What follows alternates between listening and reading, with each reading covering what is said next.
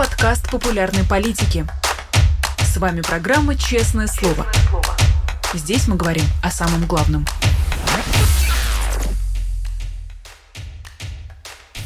Привет, друзья! В Москве 17 часов. Вы смотрите «Честное слово» на канале «Популярная политика». Меня зовут Ирина Алиман. Как обычно, призываю всех наших зрителей ставить лайки, писать комментарии в чате, задавать платные вопросы через суперчат, либо через а, стикеры friends.politica.media. Ну и, конечно, поддерживайте наш канал тем способом, который для вас доступен, который для вас приемлем и который вам симпатичен. Это может быть а, Patreon, это могут быть а, спонсорства на YouTube, и все необходимые ссылки вы обязательно найдете в описании к этой трансляции, либо в стикерах, которые будут появляться в течение нашего эфира внизу экрана экрана. Ну а прямо сейчас переходим к беседе с нашим сегодняшним гостем. У нас на связи экономист, профессор Чикагского университета Константин Сонин. Константин, здравствуйте. Здравствуйте. Очень рад приветствовать вас а, в эфире нашего канала. Мы с вами довольно-таки давно не общались, и вопросов накопилось, надо сказать, довольно-таки много. И если позволите, я хочу начать а, с цитаты из журнала Economist. Обозревая, наверное, или предсказывая, прогнозируя а, события этого 2024 года, Economist пишет следующее. 2024 год будет стрессовым для тех, кого волнует судьба либеральной демократии. Имею в виду, что в этом году пройдут выборы более чем в 70 странах мира, и э, результаты, итоги многих из этих выборов могут оказаться неблагоприятными для мировой демократии. Как вы оцениваете этот прогноз? Ну, мне кажется, что этот прогноз слишком слишком драматический. Мне кажется, что вот, например, там на выборах в США э, каждая сторона считает, что если они не победят, то обязательно проиграет демократия. Но демократия в том и состоит, что иногда побеждает одна, одни взгляды, в другой ситуации побеждают другие взгляды. И то же самое в Англии, например, возможно, предстоят выборы, но в любом случае это будет победа демократии, поэтому я не уверен, что либеральная демократия находится под серьезной угрозой. А если говорить о выборах в США, тем более вы непосредственно следите за а, тем, как идет кампания предвыборная. В, недавно в вашем телеграм-канале вышла заметка о новой тактике Дон, Дональда Трампа. Хочется, конечно, а, узнать, как вы сейчас смотрите на эту кампанию и вероятен ли, вероятно ли возвращение Трампа в большую политику?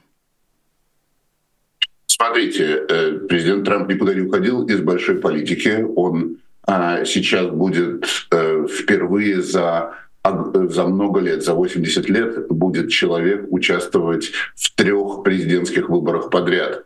То есть до этого было два таких президента в истории США, Грувер Кливленд и Франклин Делано Рузвельт, которые участвовали в трех выборах подряд. То есть сейчас уже совершенно ясно, что пока что Дональд Трамп — это крупнейшая американская политическая фигура 21 э, века. Как к нему не относиться, он символ, он лидер э, огромного и очень большого движения. И сейчас у него шансы примерно я бы сказал, 50%, потому что он наверняка станет кандидатом от республиканской партии. А на этом этапе у каждого, у каждой из основных партий примерно 50% шансы на выборы, на выигрыш в следующем ноябре. Так что Дональду Трампу нужно относиться очень серьезно. Запрет, который вынес, вынесли в штате Колорадо, насколько я понимаю, потом еще в штате Мэн, на запрет на то, чтобы Дональд Трамп баллотировался, повлияет ли как-то в итоге на его э, шансы? Или это что-то очень э, условное? А, пока это решение приостановлено до решения Верховного суда, которое будет в начале февраля. Э, но это было бы очень неожиданно, это было бы против ожиданий любых экспертов, если бы э, суды в итоге э, запретили бы Трампу участвовать в выборах. Это фундаментально противоречило бы принципам американского государственного устройства. Можно вспомнить, сто лет назад э, кандидат коммунистической партии Юджин Депс участвовал в выборах, сидя в тюрьме э, непосредственно, и получил э, больше миллиона голосов. То есть в Америке возможность людей проголосовать, она гораздо более фундаментальна, чем что-то остальное. И в этом смысле голосование важнее, чем любое судебное решение. И ожидается, что и судьи Верховного суда, суда в итоге будут руководствоваться именно этим. Вы сказали, что Трамп является лицом большого движения. А что это за движение? Поскольку, наверное, одной из э, таких первых ассоциаций, которые приходят в голову, является э, захват сторонниками Трампа Капитолия в начале января 2021 года. Э, это вот это движение он олицетворяет? Или есть что-то еще, чего мы не видим и не знаем? Смотрите, противники, противники Трампа считают, что Трамп уникальный для американского политика, буквально что создал культ личности. То есть сейчас трампист — это человек, который верит тому, что говорит, э, что говорит президент Трамп, то есть то, что говорит лидер. Но, конечно, у этого движения есть и идеологическая основа. Прежде всего, э, борьба с э, иммиграцией и с незаконной, и с законной. Это движение граждане хотят гораздо более жестких барьеров на пути любой иммиграции. Эти э, граждане хотят больше, более э, политики, обращенной более внутрь. То есть они хотят, чтобы Америка была сильнее, но меньше вмешивалась в то, что происходит, э, происходит по всему миру. Еще одна вещь, которая объединяет сейчас граждан в поддержку Трампа. Многие, буквально половина ядерных трампистов считают, что в 2020 году их лидер не проиграл, а на самом деле выиграл выборы, и выборы были у него украдены демократами. Вот этот вот символ веры э, без всяких оснований. Это еще одна из вещей, которая э, трампистов объединяет. Хотят ли эти граждане, чтобы Америка перестала поддерживать Украину и Израиль? А, понимаете, эти граждане не обязательно определяют свою позицию в терминах поддержки, поддержки Украины.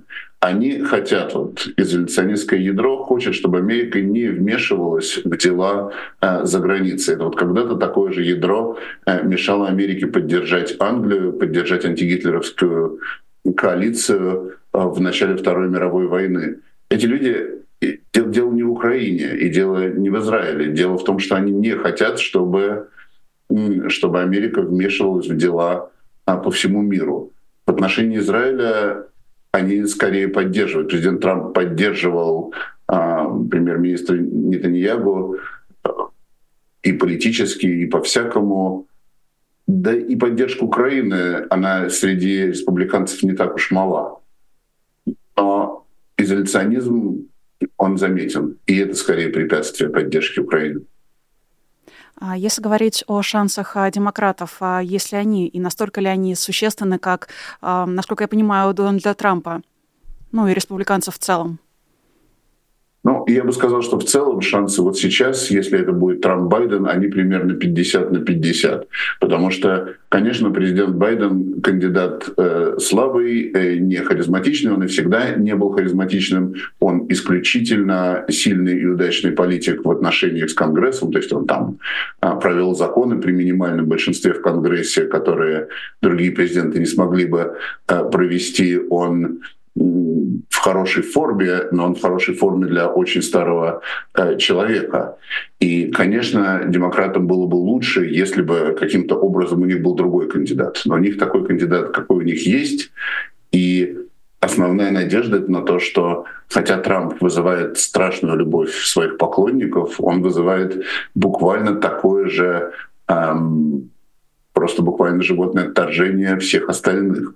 И, соответственно, поклонников, поклонники очень его любят, но их не половина, их даже не 40% населения. Соответственно, у демократов есть шанс. И вот пока примерно за год до выборов, я бы сказал, 50 на 50. У демократов просто нет а, других кандидатов, или они считают, что только Байден может одержать победу в а, схватке с а, Трампом? Трудно победить, трудно победить действующего президента. То есть вот по любым опросам, э, даже среди демократов огромное количество людей бывает, большинство считает, что Байден и слишком, э, слишком старый, и недостаточно харизматичный. И тем не менее, э, как бросить вызов действующему президенту — это сложно. Сложно для политика. Это у президента очень много поддержки и Кроме того, президент, он как бы является, как это сказать, он является вот нынешней точкой фокуса всей партии. Соответственно, кому-то сказать, что все как бы, перейдите на мою сторону, это очень сложно. Это нужно долго вести избирательную кампанию. Но вот из серьезных демократов никто не решился бросить вызов Байдену, поэтому он, собственно, бесспорный кандидат, если ничего не случится с его здоровьем от демократической партии. Если говорить о, о пакете помощи Украине, по крайней мере, том самом, который завис сейчас, а, то какова его дальнейшая судьба? А, я правильно понимаю, что необходим какой-то консенсус по ужесточению миграционной политики, и только тогда он будет одобрен? Я думаю, что этот пакет в итоге пройдет. Для этого действительно нужен э, значительный компромисс. И посмотрим, компромисс этот, я бы сказал, сейчас э, скорее мяч на стороне демократов. То есть вот в какой степени Байден сможет пойти на уступки по поводу, по поводу миграционного законодательства. От него требуется там кажется, технические ограничения, но довольно значительные. Это те уступки, которые президенты э, давно не делали среди республиканцев много, много людей, которые считают, что это вот лучший шанс э, за много лет и, возможно, на много лет вперед э, провести существенную иммиграционную реформу. Соответственно, в Сенате уже есть поддержка для компромиссного пакета, который включает э, большую помощь Украине. В Палате представителей пока что есть, эм, есть ядро, ядро республиканцев, которые не хотят. И проблема даже не в том, что их там большинство, их очень маленькое меньшинство. Проблема в том, что у республиканцев в Палате представителей настолько маленькое преимущество над демократами, это буквально три, э, в три представителя, что э, даже если там пять человек не согласны со спикером, то они могут проголосовать вместе с демократами за его отставку. Соответственно, если бы, если бы спикер Палаты представителей поставил бы вопрос, пакет на голосование, то, конечно, он бы получил большое большинство, стал бы законом, Украина бы получила помощь, были бы внесены поправки в миграционное законодательство. Но за это ему, видимо, пришлось бы расплатиться своим спикерством, потому что вот эта маленькая ядерная фракция э, ультра, ультрареспубликанцев, она может его убрать из спикеров. И вот пока вот там вот идет драма. Возможно, от демократов потребуется больше уступки, чтобы эти республиканцы могли объявить о своей победе. А, Константин, а позвольте я вам задам наивный вопрос, но всегда казалось, что Америка — это в целом страна мигрантов. А почему сейчас потребовался и встал так острый вопрос об ужесточении этого законодательства? Ну, э, как, как сказать, значит, проблема иммиграционной, проблема иммиграции, проблема того, что э, люди со всего мира хотят изо всех сил приехать в Америку и законно, незаконно, полузаконно, э, она была всегда. Это там много лет, это фундаментальная проблема, связанная прежде всего с тем, что Америка — это а, богатая страна и быстро развивающаяся, и быстро растущая, и, соответственно, люди со всего мира хотят приехать. Значит, сложность в том, что э, не, не могут найти, не могут найти э, способ эту иммиграцию останавливать и не могут найти хорошие, хорошие компромиссы. Это уже 20 лет э, не могут найти этот компромиссы. Значит, когда был президент Трамп, президент Трамп избрался в значительной степени из-за того, что э, граждане были недовольны, что такое количество э, нелегальных мигрантов проникает в США. Потом была пандемия, была администрация Трампа, которая вводила более жесткие правила. Президент Байден вернулся в сущности к э, препандемийному режиму, но возможно, из-за дополнительных кризисов в Южной Америке, возможно, по каким-то еще причинам. Сейчас приток мигрантов, в том числе законных, очень большой. Такой большой, что все там места, куда они попадают, все изоляторы переполняются, их приходится выпускать, потому что там невозможно держать, их приходится выпускать в сущности под честное слово. Под честное слово в том смысле, что э, если они потом не приходят на слушание, то у правительства нет денег, чтобы их там искать, отлавливать и э, выгонять. Ну вот и это, это проблема для штатов, которые близки к границе, для штатов, которые, в которые попадают эти законные слэш незаконные э, мигранты, это острая проблема. Для остальных это больше политический символ. А, говоря о поддержке Украины, вот а, буквально на днях Владимир Зеленский, а, выступая в Давосе, он призвал передать часть замороженных архивов, простите, активов Центробанка российского на поддержку Украине. И параллельно с этим США, в том числе Вашингтон-Пост об этом э, писала, что американские чиновники также активизировали свои действия и в целом ну, как-то одобрили этот процесс, при том, что в США, насколько я понимаю, находится меньшая часть как раз-таки замороженных активов ЦБ, а большая часть приходится на Евросоюз. А как вы смотрите на этот процесс? Возможен ли он, а, может ли он запуститься в этом году? А, смотрите, с первых дней марта 22 года, то есть сразу после начала войны, было понятно, эти деньги, вот, которые были заморожены, что они к России никогда не вернутся. Никакой возможности получить их обратно нет. То есть как бы для Путина там лучший сценарий — это как-то их каким-то образом подвесить, чтобы, чтобы они и Украине не достались, и никому не попали. К России они вернуться э, не могут. Я думаю, что это процесс долгий, и это не так-то просто, но этот процесс будет решен в итоге в политической, а не в юридической плоскости, то есть какие-то парламенты европейских стран примут а, новые законы или специальные постановления об этих деньгах. И эти деньги в итоге будут переданы, э, переданы Украине, как минимум частично, как минимум то, что относится к компенсации ущерба э, из-за войны, и, возможно, помогут э, украинским военным усилиям. Вот нынешняя ситуация с переговорами в США, где завис пакет помощи Украине, я бы сказал, это скорее подталкивает к тому, чтобы это происходило быстрее, а не медленнее. Ну, то есть пока, насколько я понимаю, а, вопрос а, стоит не в том, попадут они к Украине или нет, а в том, когда это произойдет. А пока идет война, ну, то есть ближайший год или больше, сколько она еще может продлиться, или уже по завершении войны, может быть, в рамках каких-то международных трибуналов. Вот так вопрос ставится? Я не думаю, что международных трибуналов. Я думаю, что любое ответственное правительство России, которое будет выводить войска, оно эти деньги и отдаст, потому что, я же говорю, вернуть их все равно никак невозможно, они уже а, потеряны.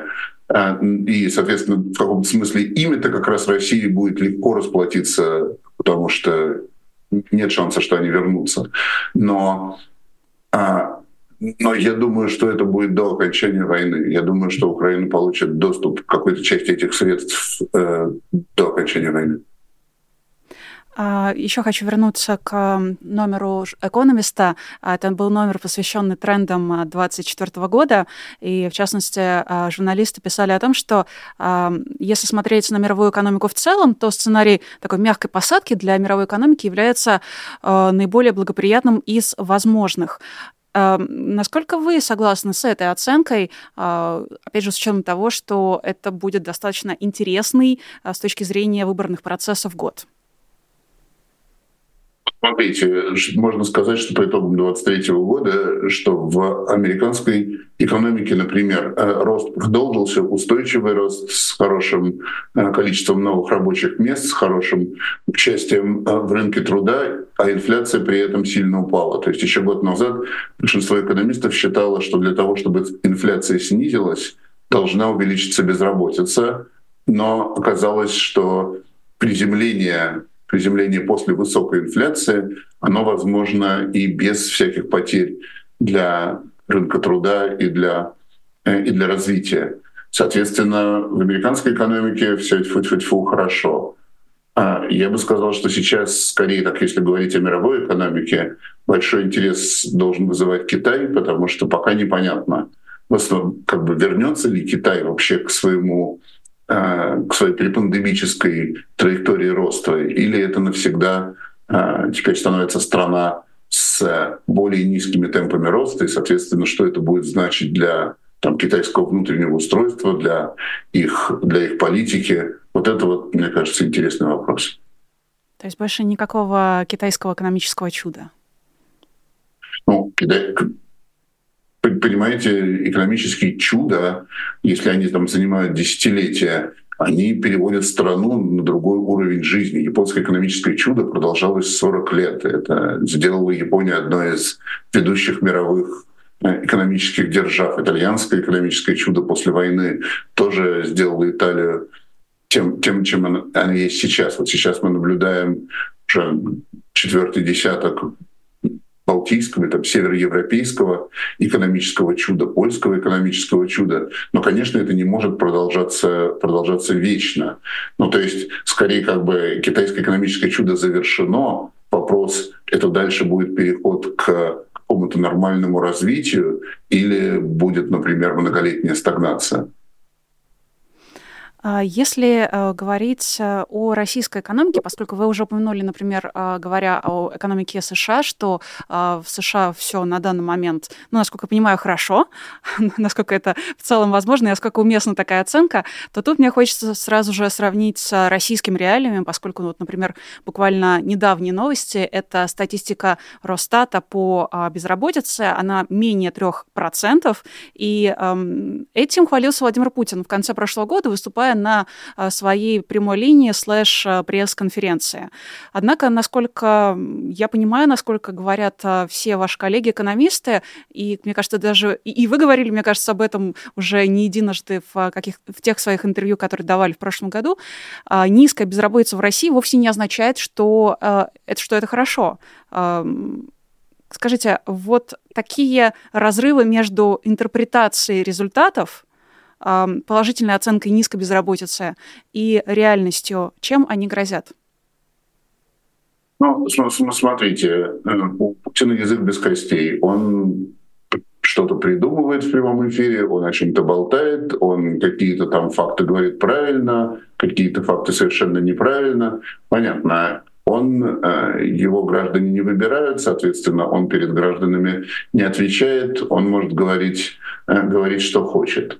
Значит, с одной стороны, сказать, что в России какая-то экономическая катастрофа невозможно. С другой стороны, конечно, россияне живут значительно хуже, чем если бы э, не было войны. Так же, как если бы не было а, аннексии, аннексии Крыма. Сейчас уже там за 10 лет с тех, прошедших с тех пор, если бы вот этого не было, то россияне бы жили бы там на 20%, 20% богаче. То есть действительно было бы заметно в каждом доме в каждом, в каждом элементе жизни, что страна богаче. Но а, пока что вот то, чем Путин хвастается, хвастаться тут нечем. Его правительство работает плохо, оно не обеспечивает тот уровень жизни, который позволили бы обеспечить российские ресурсы, капитал, возможности. Совершенно этого нет. С другой стороны, до катастрофы тоже до какой-то далеко. Соответственно, пока что он может вылезать на телевизор и рассуждать. Ну, то есть пока это правильно называть каким-то парадоксом российской, путинской, военной, как угодно, экономики, где за там, номинально хорошими показателями в реальности прячутся глобальные проблемы, ну, потенциально глобальные. И они даже не то, что какие-то глобальные, они просто реальные проблемы. Граждане живут хуже, уровень жизни хуже, продуктов меньше, цены выше, при этом а, производится больше танков э, и ракет. Теперь уже значительно больше, больше, чем производилось до войны. Танки и ракеты сгорают в Украине, ничего не добавляя к капиталу. Кто-то на этом, конечно, зарабатывает очень много денег, потому что есть большая маржа на военном производстве. Все остальное население страдает. Но опять-таки не в такой степени страдает, чтобы голодать от этого. Но может в перспективе. Ну, э, скажем так, скажем так, я видел, как э, разваливался Советский Союз и разваливалась советская экономика. Во-первых, это происходило долго, то есть много лет шло к э, полному развалу. То есть Путин, он, конечно, ведет по этому пути к развалу, но это может быть еще 10 или 15 лет идти вот таким образом, как шел Советский Союз.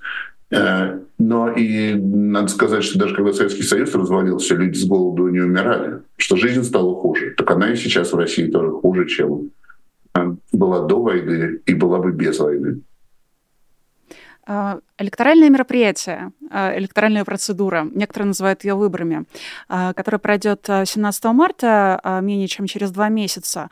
Повлияет ли, на ваш взгляд, впоследствии каким-то образом на российскую экономику? Ну, потому что есть там некое представление о том, что сейчас еще пытаются как-то удерживать и цены, и какие-то проблемы, если не скрывать, то маскировать. А вот после переназначения Путина все ужесточат, все усилят, все повысят, и будет совсем нехорошо.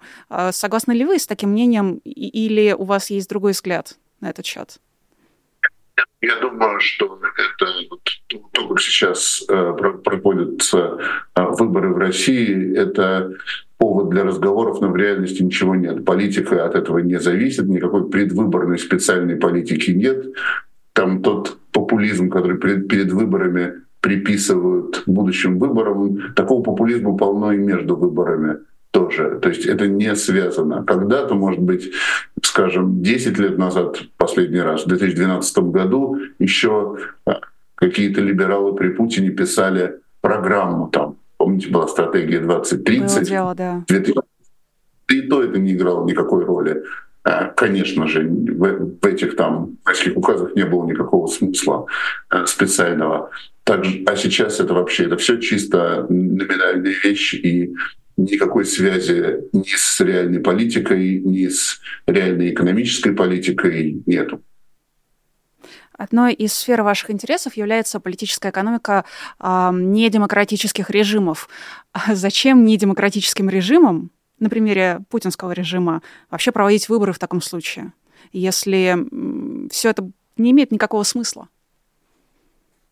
Говоря, это очень, очень сложный вопрос. Этот сложный вопрос, над которым бьются большое количество, большое количество политологов, и есть разные теории. Там в, какой-то, в каких-то ситуациях э, выборы, они могут играть роль, например, такую, что они не дают сменить э, власть на центральном уровне, но дают какие-то производить изменения на местном уровне, даже в довольно авторитарном, авторитарных режимах бывает, что на местном уровне есть какая-то борьба. Вот я бы сказал, что в России до 2019 э, года была примерно такая ситуация, что даже в, э, даже в Москве, там, муниципальные собрания в регионах еще в большей степени побеждали оппозиционные кандидаты. Но вот после примерно 2019 где-то 2021 года перешли к таким э, масштабным фальсификациям, вот особенно с помощью электронного голосования, что этот э, смысл в выборах, что какая-то смена, какая-то подотчетность на местном уровне он просто полностью исчез. То есть это все стало просто номинальной процедурой. Ну, и я бы сказал, что и в чисто номинальной процедуре есть некоторый смысл. Вот знаете, э, как когда-то Екатерина Шульман ввела термин «обратный каргокульт», это вот примерно такая вещь, что каргокульт — это когда туземцы э, видят, что к ним прилетели люди на самолете, они строят самолет из соломы и палок, и думают, что он полетит. Он не летит. А это прямой карго-культ. Обратный карго-культ — это то, что люди смотрят э, на самолет из соломы и палок, который не летит, и заключают, что у тех, кто к ним прилетел, вот их настоящий самолет, он тоже не летает, он тоже самолет, из э, соломы палок и тоже не летает. И вот также граждане там э, в России, они смотрят на выборы, видят, что эти выборы, конечно, там полная фальшивка. Ну, как в Советском Союзе, конечно, все знали, что выборы — это полная фальшивка. И из этого делают вывод, ну, что значит и во всем мире выборы — это фальшивка, что это какая-то э, как какая-то просто игра, сговор, и потом кого-то назначают. И в этом смысле вот этот вот обратный карго-культ, он очень удобен для нынешних лидеров, что они как бы убеждают, что да, может быть, типа мы плохие и несовершенные, но посмотрите, там э, за границей, там все так же плохо. И вот то, что наши выборы фальсифицированы, это убеждает российских граждан, что и за рубежом выборы фальсифицированы. Ну, конечно, может, такое объяснение есть. Поэтому Владимир Путин э, не в первый раз вмешивается в зарубежные выборы, раз считает, знает на своем опыте, как легко их э, сфальсифицировать в России, и поэтому считает, что и в остальных странах это сработает.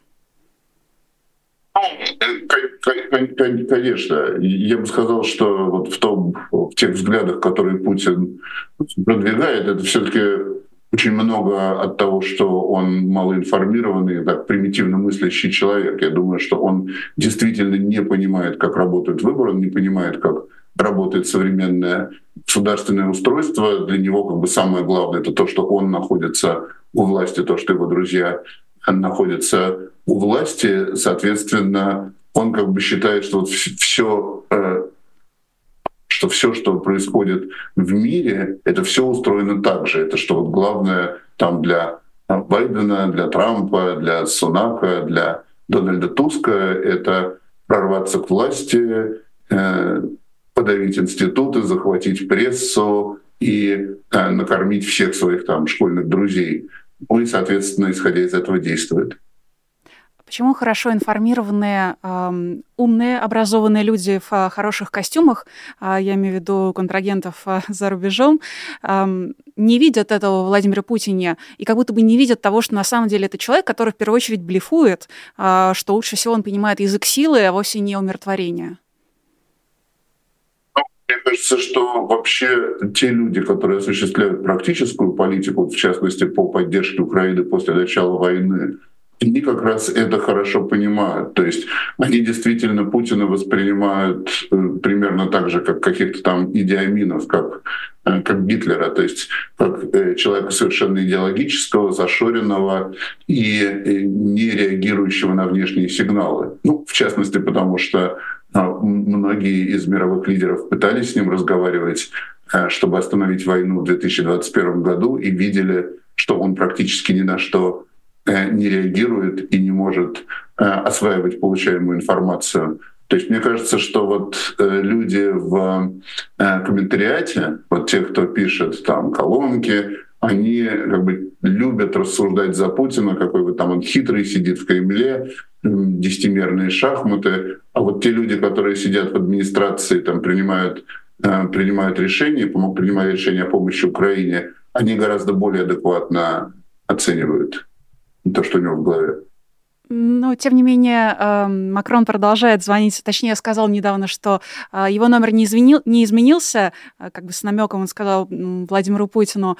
Да, и как будто бы так или иначе приглашают Вашингтон на Лаврова на заседание ООН. Какие-то связи еще остаются. Ну, то есть э, все равно со стороны это выглядит так, как будто бы с Владимиром Путиным продолжают общаться вот в привычной европейской, американской такой а, манере, а, но как будто бы это человек, который по-прежнему понимает только язык подворотни.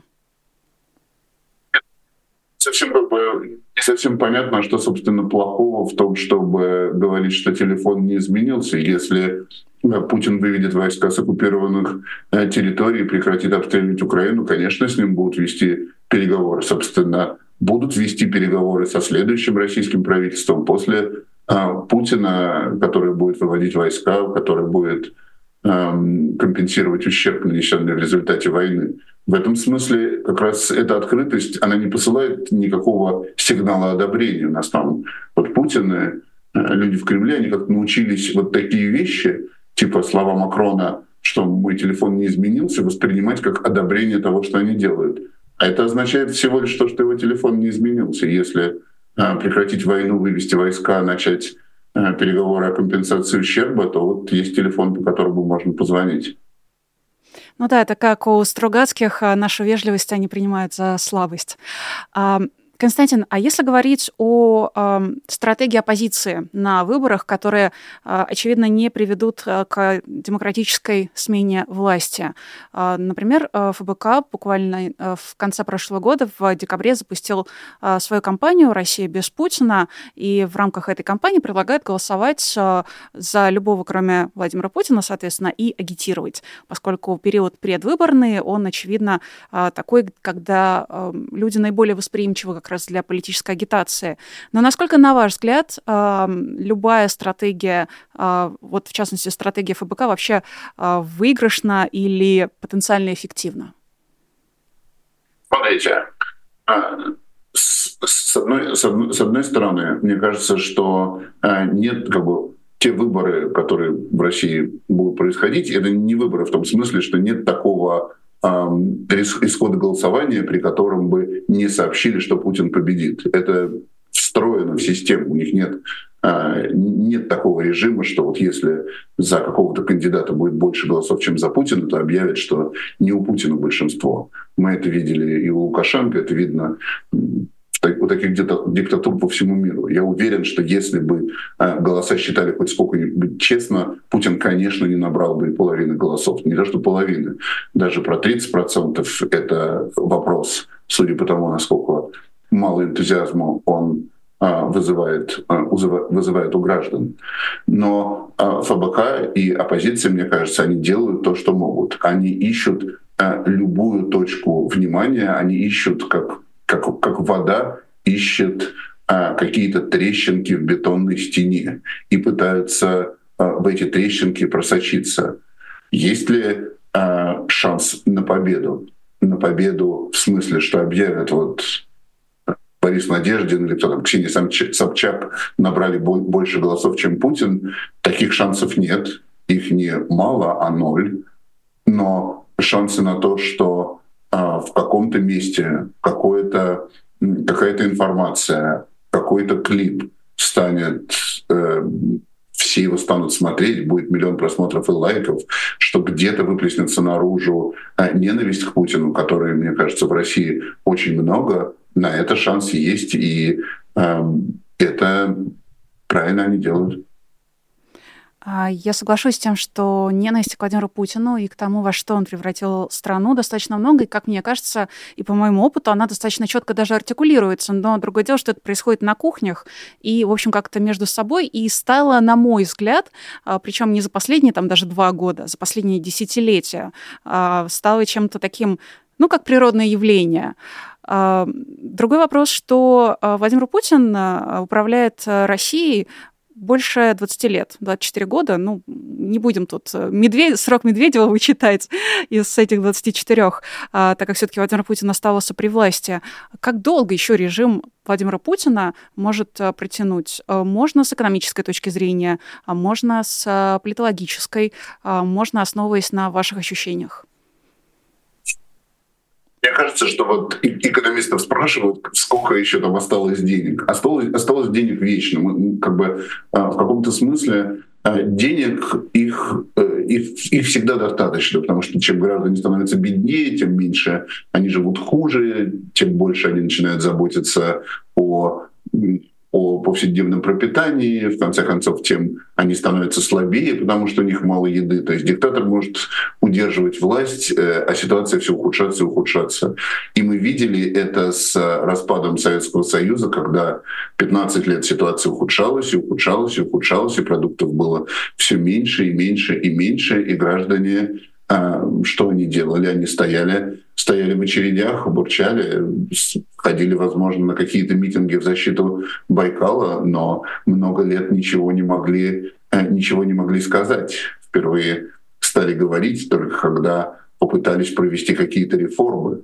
Ну, то есть вот экономически э, это может продолжаться очень долго, а политически я когда оптимистично смотрю э, на будущее, мне кажется, что вот Путин и его ближайшее окружение, они все-таки настолько безумные, что они в итоге пойдут на какой-то идиотский шаг, типа там всеобщей мобилизации, и тут это и вызовет, э, вызовет волнение. Но они явно боятся э, они явно боятся мобилизации, они также боятся каких-то военных бунтов, но я все-таки надеюсь, что это недолго продлится политически. Ну, соглашусь также с тем, что есть ощущение того, что обстановка уже накалена, и любая соломинка как будто бы может переломить хребет этому верблюду, но, опять же, эм, Владимир Путин у власти 24 года, поэтому таких соломинок, мне кажется, в разные моменты возникала далеко не одна. А как вы считаете, вообще была ли предопределена диктатура Владимира Путина? Э, опять же, я тут адресуюсь к вашей сфере интересов э, и к вашим научным изысканиям в области, например, ресурсного проклятия, то есть, например, вот этот ресурсный крен российской экономики и э, возросшие как раз на период первых э, сроков Владимира Путина цены на углеводороды, они были чем-то таким, что э, буквально вот привело, создало стимул да, для монополизации власти и для ее удержания последующему? Смотрите, если вопрос предопределена, то, конечно, нет потому что мы видели, что страны, у которых не было опыта, а, опыта демократии, а, становятся демократическими. Сейчас, например, например, а, Испания перестала быть военной диктатурой всего лишь за 15 лет до того, как развалился Советский Союз. И до этого у них не было никакого полноценного опыта демократии. Тем не менее, это уже много десятилетий совершенно устойчивая демократия. То же самое в в странах Северной Европы, в странах Прибал... Прибалтики, Польши. А, в Польше, конечно, была история такой верхушечной демократии. Например, в э, странах Северной Европы, бывших Эстонии, Латвии и Литве, их история собственной государственности, она очень, очень недлинная. Нельзя сказать, что у них был большой, большой демократический опыт. Тем не менее, они стали устойчивыми демократиями. То есть, в принципе, я считаю, что правильно анализировать то, что произошло в России, как российский, как российский провал. Это провал и общества, как вот общество, граждане из-за тяжести кризиса, из-за того, что э, лидеру привалило действительно это нефтяное богатство, в какой-то момент упустили, упустили контроль, и это скатилось вот в такое архаичное, дикое плохо устроенное, плохо устроенное государство. Это, вы правильно сказали, что нефть в нужный момент действительно этому помогла. Глубина кризиса в 90-е годы помогло. Отсутствие опыта у российских граждан, отсутствие понимания того, как устроена конкурентная демократия, это все тоже помогло. Одного фактора нет, и я не думаю, что это было предопределено, но было много факторов, работающих против России. А вы видите какие-то тенденции к демократизации? И можно ли сказать, что вот этот опыт от противного, он э, станет уроком для общества? Или обо всем этом можно говорить только после смены э, путинского режима? Даже более мрачный взгляд. Мне кажется, что для того, чтобы а, убедиться в успехах демократии, России еще нужно увидеть больше последствий путинского режима. То есть, может быть, э, жить через много последствий войны, когда война, война кончится, а, через много лет изоляции, тогда станет понятно, насколько это а, провальный и порочный путь. Мне хочется перенестись на сто лет вперед и прочитать об этом в учебнике истории. А, но пока я хочу вас спросить о том, как вы в целом сейчас оцениваете российскую экономику и как о ней правильно говорить. А, можно ли сказать, что она военизирована или что она а, советизирована? На что она больше похожа? Хочется на нее какой-то ярлык приклеить, чтобы понимать, с чем мы имеем дело.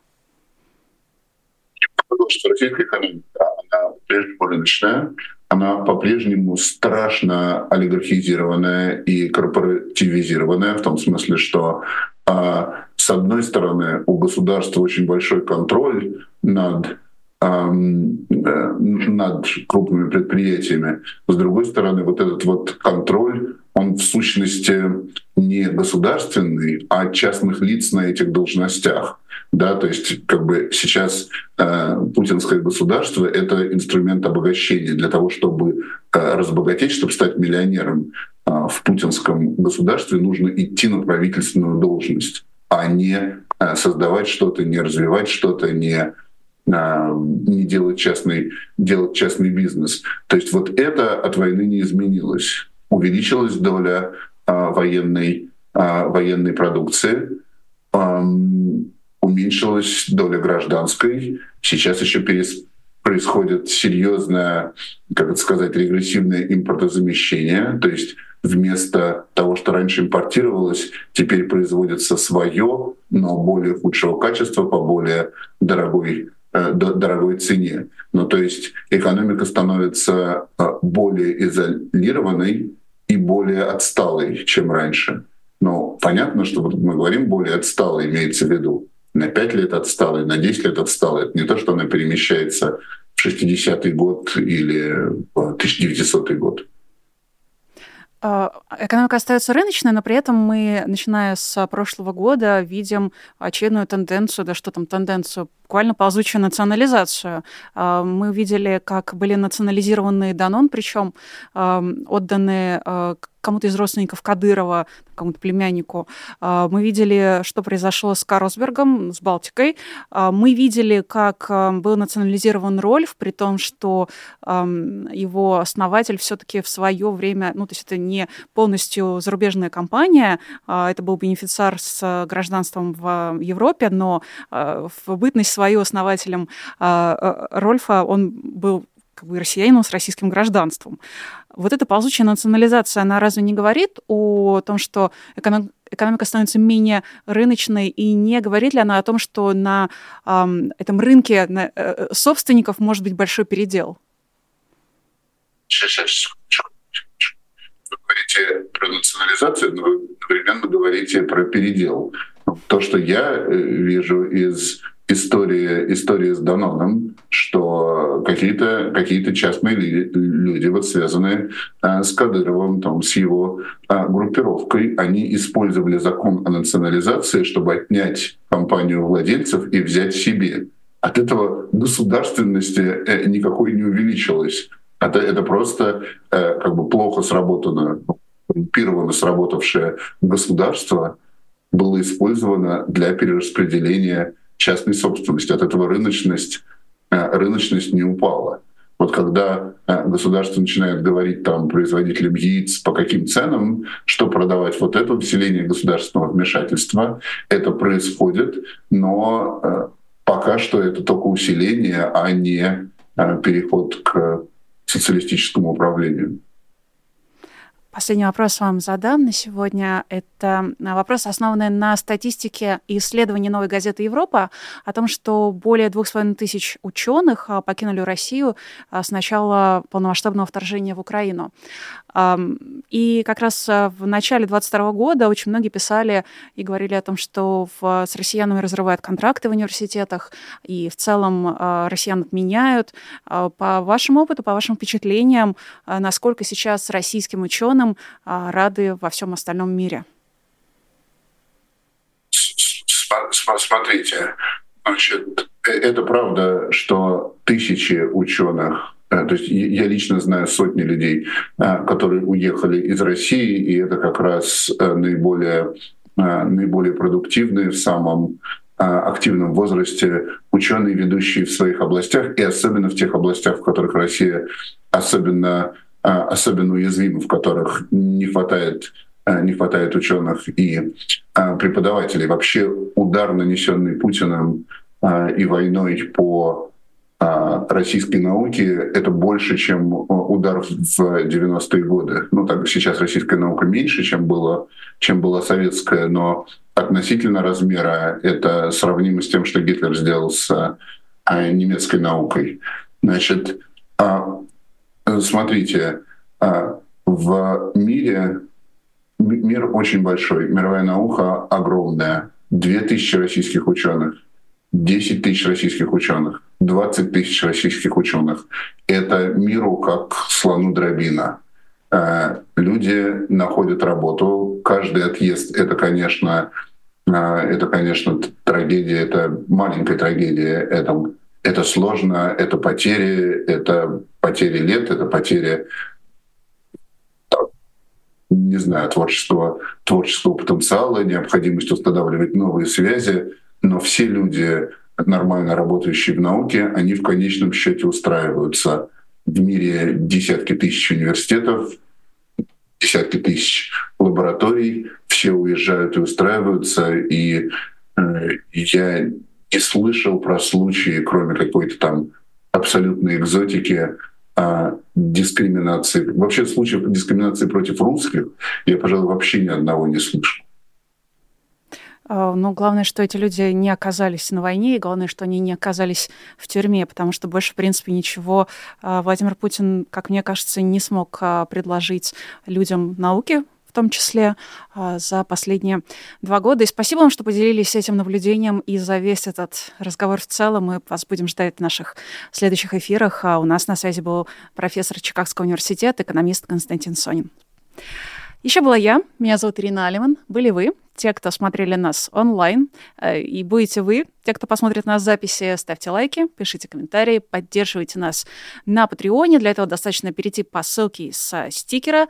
На сайте Patreon, выбрать честное слово, и в бегущей строке она в конце каждого эфира появляется и вот так вот пробегает, а, видеть свой никнейм, свое имя или какую-то свою информацию, которой вы с нами поделитесь. Если ничем с нами не поделитесь, а, ничего страшного, мы о вас ничего не расскажем, сохраним вашу анонимность, но будем знать, что вы нас поддерживаете. Я прощаюсь на этом до следующих эфиров, но оставайтесь на популярной политике. Сегодня еще будет много всего интересного и информационно важного. Всем пока. Вы слушали подкаст «Популярные политики». Мы выходим на Apple Podcast, Google Podcast, Spotify и SoundCloud. А еще подписывайтесь на наш канал в YouTube.